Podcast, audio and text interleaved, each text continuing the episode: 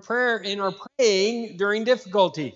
And then um, we went through the last opportunity we had last Wednesday night in Psalm 143, and we asked you for attributes of God that we see, or things that are brought out about God in this chapter. And so we encourage you to get a praise list. You know, when we have difficulties and pray, uh, it shouldn't just be a matter of God give me this and God do this and God answer this and God work in this way and God I need you here. It should be um, God you're a faithful God and I am so thankful. And, and really, truth is, what should drive our praying is not so much our need. I don't mean that as unimportant, but the God behind the need and the God who can meet the need and the attributes of our God. And so we should have a praise list. So part of our praying in difficulty should be uh, praise for who God is and the fact that because God is faithful, we can count on Him to do the things that are right. Now, what's interesting as we read through Psalm 143 this time is we want to look for um, not just a prayer list, or we already saw that, or a praise list, but we want to find a practice list. And you say, well, what do you mean by that? Well, um, we're going to find that there are a number of characteristics about the psalmist, some things that he expresses about himself that really tell us what's necessary in our lives if we want God to work in the midst of our difficulty. Sometimes we can come to God and we can say, God, I need you to do this, but we're not what God wants us to be. And there's a number of qualities we'll find in David's life, and I want you to be thinking about those things as we read. Now, we won't find it really until about the middle of the chapter, but he starts to talk about his own self and some of the characteristics in his own life that I believe uh, are, are challenging to us about our practice. If you want to, if you want the point number three in the outline to be the attitudes or actions needed by God's child. The attitudes or actions, in other words, a practice list. What do I need to be doing? What does my attitude need to be? If I want God to work on my behalf, it's not just coming to God in prayer and saying, Here are my requests it's not just praising God for who He is, but it's also being what God would have me to be. My attitudes or actions that are needed, my practice list, if you will. So let's pray and ask God to direct us. Let's read Psalm 143 and then we'll ask Him to give us understanding. Hear my prayer, O Lord. Give ear to my supplications. In thy faithfulness, answer me, and in thy righteousness. And enter not into judgment with thy servant, for in thy sight shall no man living be justified. For the enemy hath persecuted my soul. He hath smitten my life down to the ground. He hath made me to dwell in darkness as those that have been long dead. Therefore is my spirit overwhelmed within me. My heart within me is desolate. I remember the days of old. I meditate on all thy works. I muse on the works of thy hands. I stretch forth my hands unto thee. My soul thirsteth after thee as a thirsty land, Selah. Hear me speedily, O Lord. My spirit faileth. Hide not thy face from me, lest I be like unto them that go down into the pit. Cause me to hear thy loving kindness in the morning, for in thee do I trust. Cause me to know the way wherein I should walk, for I lift up my soul unto thee. Deliver me, O Lord, from mine enemies. I flee unto thee to hide me. Teach me to do thy will, for thou art my God. Thy spirit is good. Lead me into the land of uprightness. Quicken me, O Lord, for thy name's sake, for thy righteousness' sake, my soul out of trouble. And of thy mercy, cut off mine enemies and destroy all them that afflict my soul, for I am thy servant. Let's pray. Father, help us as we look at the attributes, the characteristics of David's life, and as uh, they give us guidance in our own actions in the midst of difficulty, help us to learn from him. And may our lives uh, reflect, as his did, a, a close, deep relationship with God. And as a result, may we find great hope and help and strength to face difficulties and.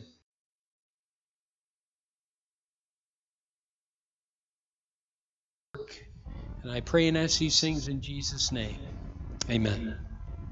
So, what are some of the actions or attitudes? What's my practice list that you saw? What are some of the characteristics the psalmist mentions about his life that uh, would be good to have if we're going to come to God in prayer? Yes, sir. Okay, meditate on his works. Uh, all right, that would, that would be good. Meditation. Pondering, taking some time to think through, all right? But I, we're looking at his character qualities as well, his own life, all right? So one of the things he wants to do would be to meditate. That's true, and maybe we'll kind of uh, explain it a little differently. Anyone else? Humility. Okay? Humility, absolutely, would be a characteristic. Okay, trust, certainly. In fact, he says that specifically, doesn't he? That helps. Were you, did you have the same thing? All right. Thirsting after God.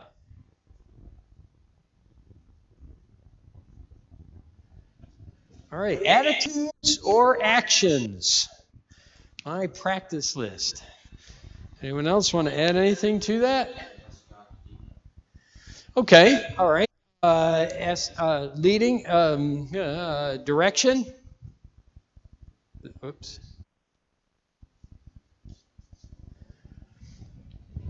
All right, my chance now. So let me uh, let me share with you a number of the things that uh, that I was able to glean, and I was challenged by myself because uh, if I want God to work, I need to be the right kind of person. Now, that doesn't mean that I can't come to God when I haven't been right and pray and seek His face and uh, and ask God for grace and mercy. Aren't you thankful for that? But the truth of the matter is, I should be living in such a way that I can come boldly to the throne of grace. That's that should be the, the longing of my heart. So what kind of attitudes or actions? First, I put down, and I start really in verse 6, would be dependence. Dependence. I stretch forth my hands unto thee, my soul thirsts after thee as a thirsty land. I stretch forth my hands unto thee. Now, when it comes to trouble, there needs to be a realization. I'm dependent. I need God. That seems to be the picture here and he's stretching forth his hands because it's Lord, it's not me. I can't do anything about my situation. I can't change this. I mean, if he's in the cave, as we've seen on some of these Psalms, you know, it's like, uh, what am I going to do? God, I'm just, I, I am totally dependent upon you. I need you. The psalmist has come to the realization I'm not up to the challenge. By the way, haven't you felt that way in some of your difficulties in life? I'm not up to the challenge. Quite honestly, I'm, I'm ready to throw in the towel. I can't make it. I can't do it. I can't take another day of this. You ever, you ever been there? I mean, if this doesn't end soon, man. So dependence on God. Lord, I need you. The psalmist uh, said pretty much the same truth in Psalm 88 and verse 9. And there he worded it this way Mine eye mourneth by reason of affliction. Lord, I have called daily upon thee. I have stretched out my hands unto thee. Uh, you know, this is a very vivid, verse 6 is very vivid word picture. I stretch forth my hands unto thee. Don't you see someone desperate? Please help! You ever been, been there? Dependence. Um, I, I, can almost see him, or, or maybe outstretched hand, you know, just take my hand, Lord, please, I need I need you. And may we have that kind of dependence on God in our trouble. Um, I don't know about you, but I found that a lot of times in life I try to solve my own problems and then I get in trouble. And then it's like it gets worse. And then finally I realize I need God. When the truth is, I should start that way. I need God. Um, we have a lot of independent people in our church. That's not a bad thing, by the way. Uh, that's a good thing. Um, there are people that are dependent, you know, uh, people who who uh, actually will do nothing because they want everyone to do everything for them. Uh, we have people like that that come in and beg Uh, you, you, I've, I've been here 18 years, uh, and I could. There's probably three or four different people that have either called the church numerous times over the years, or have come by the church numerous times over the years. And you know, after a while, you start to say, "Take care of yourself." You know, get a life, get a job. You shouldn't be coming to ask, uh, beg a church for more stuff every six months, every three months. They say, Pastor, you're just so, oh, you're so mean, you're so cruel and cold. Uh, yeah, that's true sometimes, but but the, the fact of the matter is there's there's people who are too de, you know too dependent in that sense. They got to take responsibility for themselves. Get out and get a job. If you can, if you can drive around and, and beg for someone to give you money, you can get, you can drive and you can find a job and work somewhere and make it and earn it. In most cases. All right, that was free. But the, the, the, the point I'm making is the, some of those people, at least, they do realize, hey, look, I can't. And there are times I can't do it on my own. Being independent is fine in the sense that you're taking responsibility for yourself. But when you are independent of God, you're in trouble. And the psalmist many times just gives us this picture God, you, you know, and it's not, I, I've tried everything my own and now I'm at the bottom of the barrel. It's, it's really, God, it's right at the start. I need you, I'm dependent upon you. Um, and, and that is that is an attitude. That is a, a, an action. That's an attitude that I need to have. God, I am dependent upon you. Um, and may we have that heart of the psalmist here. Um, I stretch forth my hands unto thee. God, if someone pulls me out of the mire, it's because you did it. If, if someone if someone does something to be a help, it's because you worked in their heart. God, I'm dependent upon you. Second thing, and uh, and this is powerful. It was mentioned just a few moments ago. Um, I, I put the word desire. Desire. During the liberation of Palestine in World War II, there was a combined force of British, Australian, and New Zealand soldiers that were pursuing the Turks as they retreated from the desert. As the Allied troops moved northward uh, past Beersheba, they began to outdistance their water carrying camel train. Now, that's not good when you're in the desert. In fact, that's pretty serious when you're in the desert. When the water ran out, their mouths got dry, their heads ached, they became dizzy and faint, their eyes became bloodshot, their lips swelled and turned purple mirages became common as they were chasing the enemy.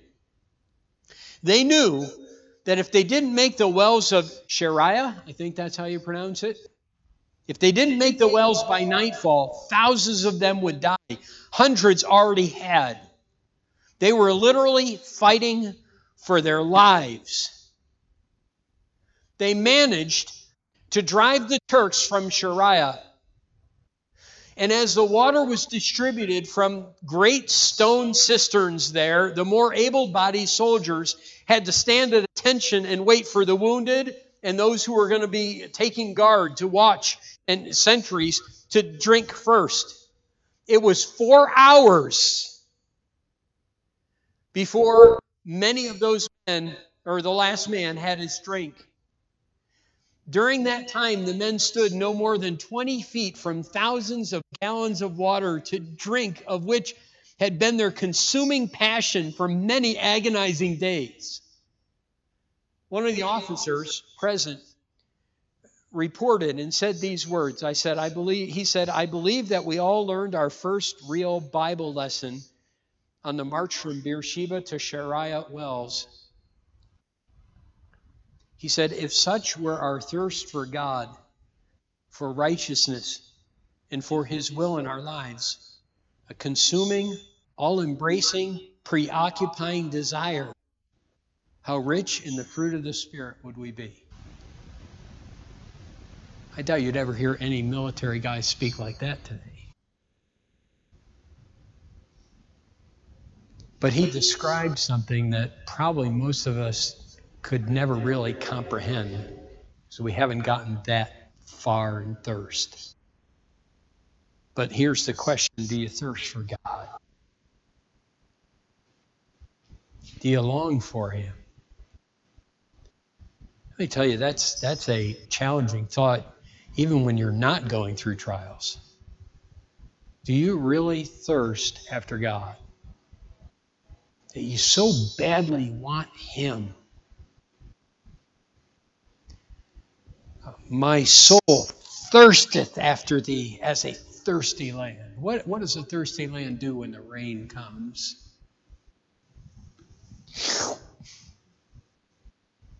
Just, oh man, more.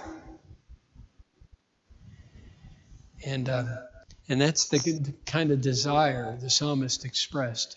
Let me tell you, that's the kind of desire that brings, that brings uh, answers to prayer. Uh, God, God delights in people who thirst after Him.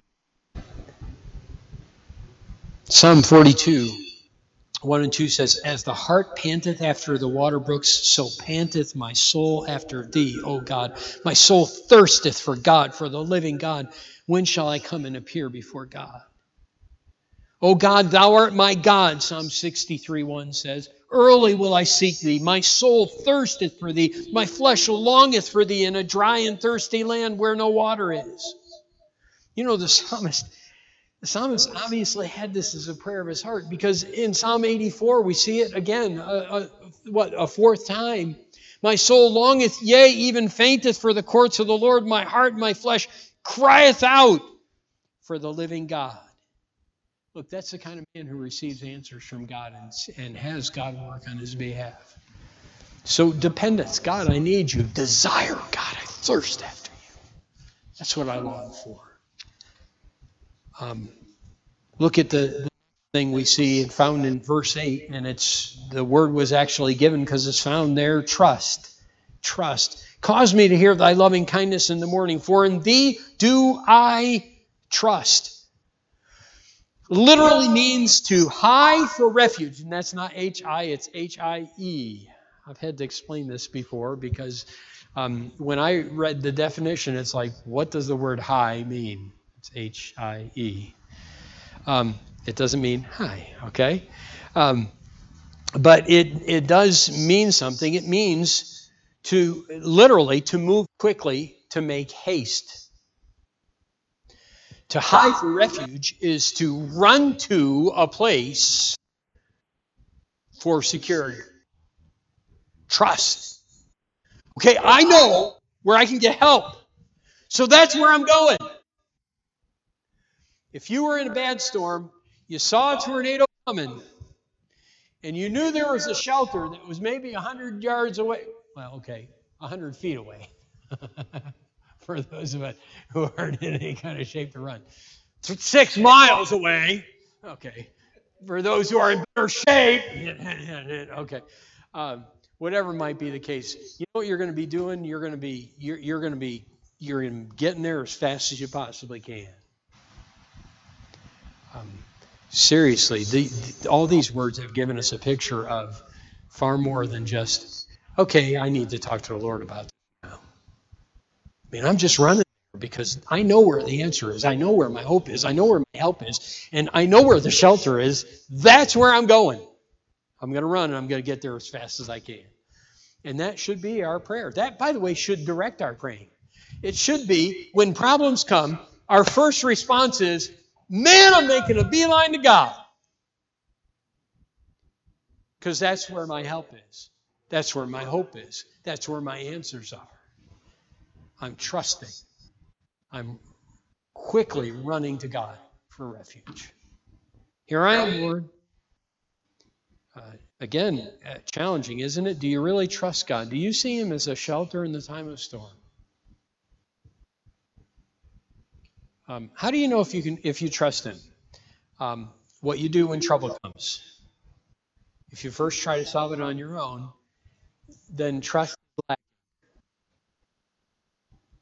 Um, if you pray, but then you get up and you're still worried and controlled by your circumstances, and you're not really trusting, you haven't run to Him for refuge. If you find in one of your first responses to any trouble is prayer, and then you leave it with Him and it relieves your fears and it brings a, maybe a calming relief, then you can be pretty confident you've, you're trusting. Really, quite honestly, what happens when the first sign of trouble comes uh, indicates in a great measure how much you trust. So, what do you do? Uh, in verse 8, it's not just trust, but look at what he says at the end of that verse. And um, uh, no, no, no one necessarily mentioned it exactly this way, but he said, Cause me to know the way wherein I should walk, for I lift up my soul unto thee. Um, I put the word um, obedience here. Obedience. Now, there are two things to mention from our text. The first is that he was seeking God's will, but he was seeking God's way in the storm. Look in verse 10. Teach me to do thy will. I want to know your will, God, for thou art my God. Thy spirit is good. Lead me into the land of uprightness. I want to do right. So, what way do I go? So, there's an attitude of obedience. God, you show me, and I'll take the next step. You give me direction as to the path I need to take right now, and I will go. Now, I'd say this obedience should be going already, but there needs to be a heart and attitude when the problem comes and says, okay, God, teach me, show me. Uh, if any of you lack wisdom, James chapter 1 basically says the same thing. Let him ask of God. Okay, God, I need to know what to do, and I will follow. Here I am. Just tell me, show me, give me some direction for my life right now. I want to know your will. I don't know what you have planned in this. I'd like you to remove it, but God, whatever you have, just show me your will. I'll follow it. Show me your plan. Show me your desire. Show me the step I should take next. And God, I will take that step, obedience. Verse 8 and verse 10. You've probably known people who, in a time of testing, stop going to church, stop reading their Bible, stop doing the things that are right, and that's the last thing that should happen. You know, when the you know the going gets tough, the tough get going. Well, uh, the truth is you should be already going. But um, if you haven't been, there's no better time than the present to say, God, show me your will. Teach me your path. I'll follow. Obedience. And then the, the last, and certainly probably not all that could be uh, dug out of this passage, but uh, the word given was humility, but I, I put the word submission. Submission. Um, verse 2 kind of gives a little bit of that picture. And enter not into judgment with thy servant, for in thy sight shall no man living be justified. But I, I, I see the submission not as, as much in the verse as in one word Enter not into judgment with thy. I'm your servant. Lord, I, I'm yours. Look in verse 12. We come to the end of this, this chapter. What's the last thing he says? God, get me out of my problem! No? How does he end? Lord, I'm your servant whatever you have for me. The reason he could ask God to take vengeance on evildoers is because he was a servant of God. The reason he could ask God to direct his steps is because he was a servant of God. Um, you know, the, the, word means a slave, a bond slave, one who is controlled by or, or completely under the absolute authority of another. And, and that needs to be my heart. And, and listen, that, that person has power with God. I want that. I want that in trouble. I want that all the time. And quite honestly, this is a this is a challenging message for any time of your life. to just examine yourself and see where you're at. But the psalmist expresses in many different ways his either his attitude or his actions. And and it's no wonder he saw God work in marvelous ways and miraculous ways. Because he was someone who had power with God, because he was the right kind of person doing the right kind of things. And may um, may these things help help us and direct us in our lives. You know, powerful praying. Ask God for answers. Has specific plan and, and truths. Powerful praying talks about the character of God and meditates on who God is and what God has done and, and praises God for those things. Powerful praying comes from a servant who's what he ought to be and doing what he ought and living the way he ought. Um, that's uh, that's the guy who who sees God in a wonderful way. And may you and I experience. See, that's the thing. You know what's, what's so good about this is that we can experience this. We can know this as the psalmist did. Father, thanks for your word. Thanks for the, um, the, the, both the challenge of this chapter and the encouragement of it. And and Father, I, I pray that you would um, that you would help us, each individual in this room, to be the kind of person, our practice, our life, our direction, our attitude, the kind of person like the psalmist who can come boldly to the throne of grace because we're what we ought be. And Father, if we're not, may our desire be to to change our lives and to get your will and follow your steps so that we might have great power and see the great blessing of God in difficulty and just throughout every daily, daily life. And I'll thank you, Lord God, for what you'll do in Jesus' name. Amen. Lord bless you. You're the kind of person He wants you to be in difficulty.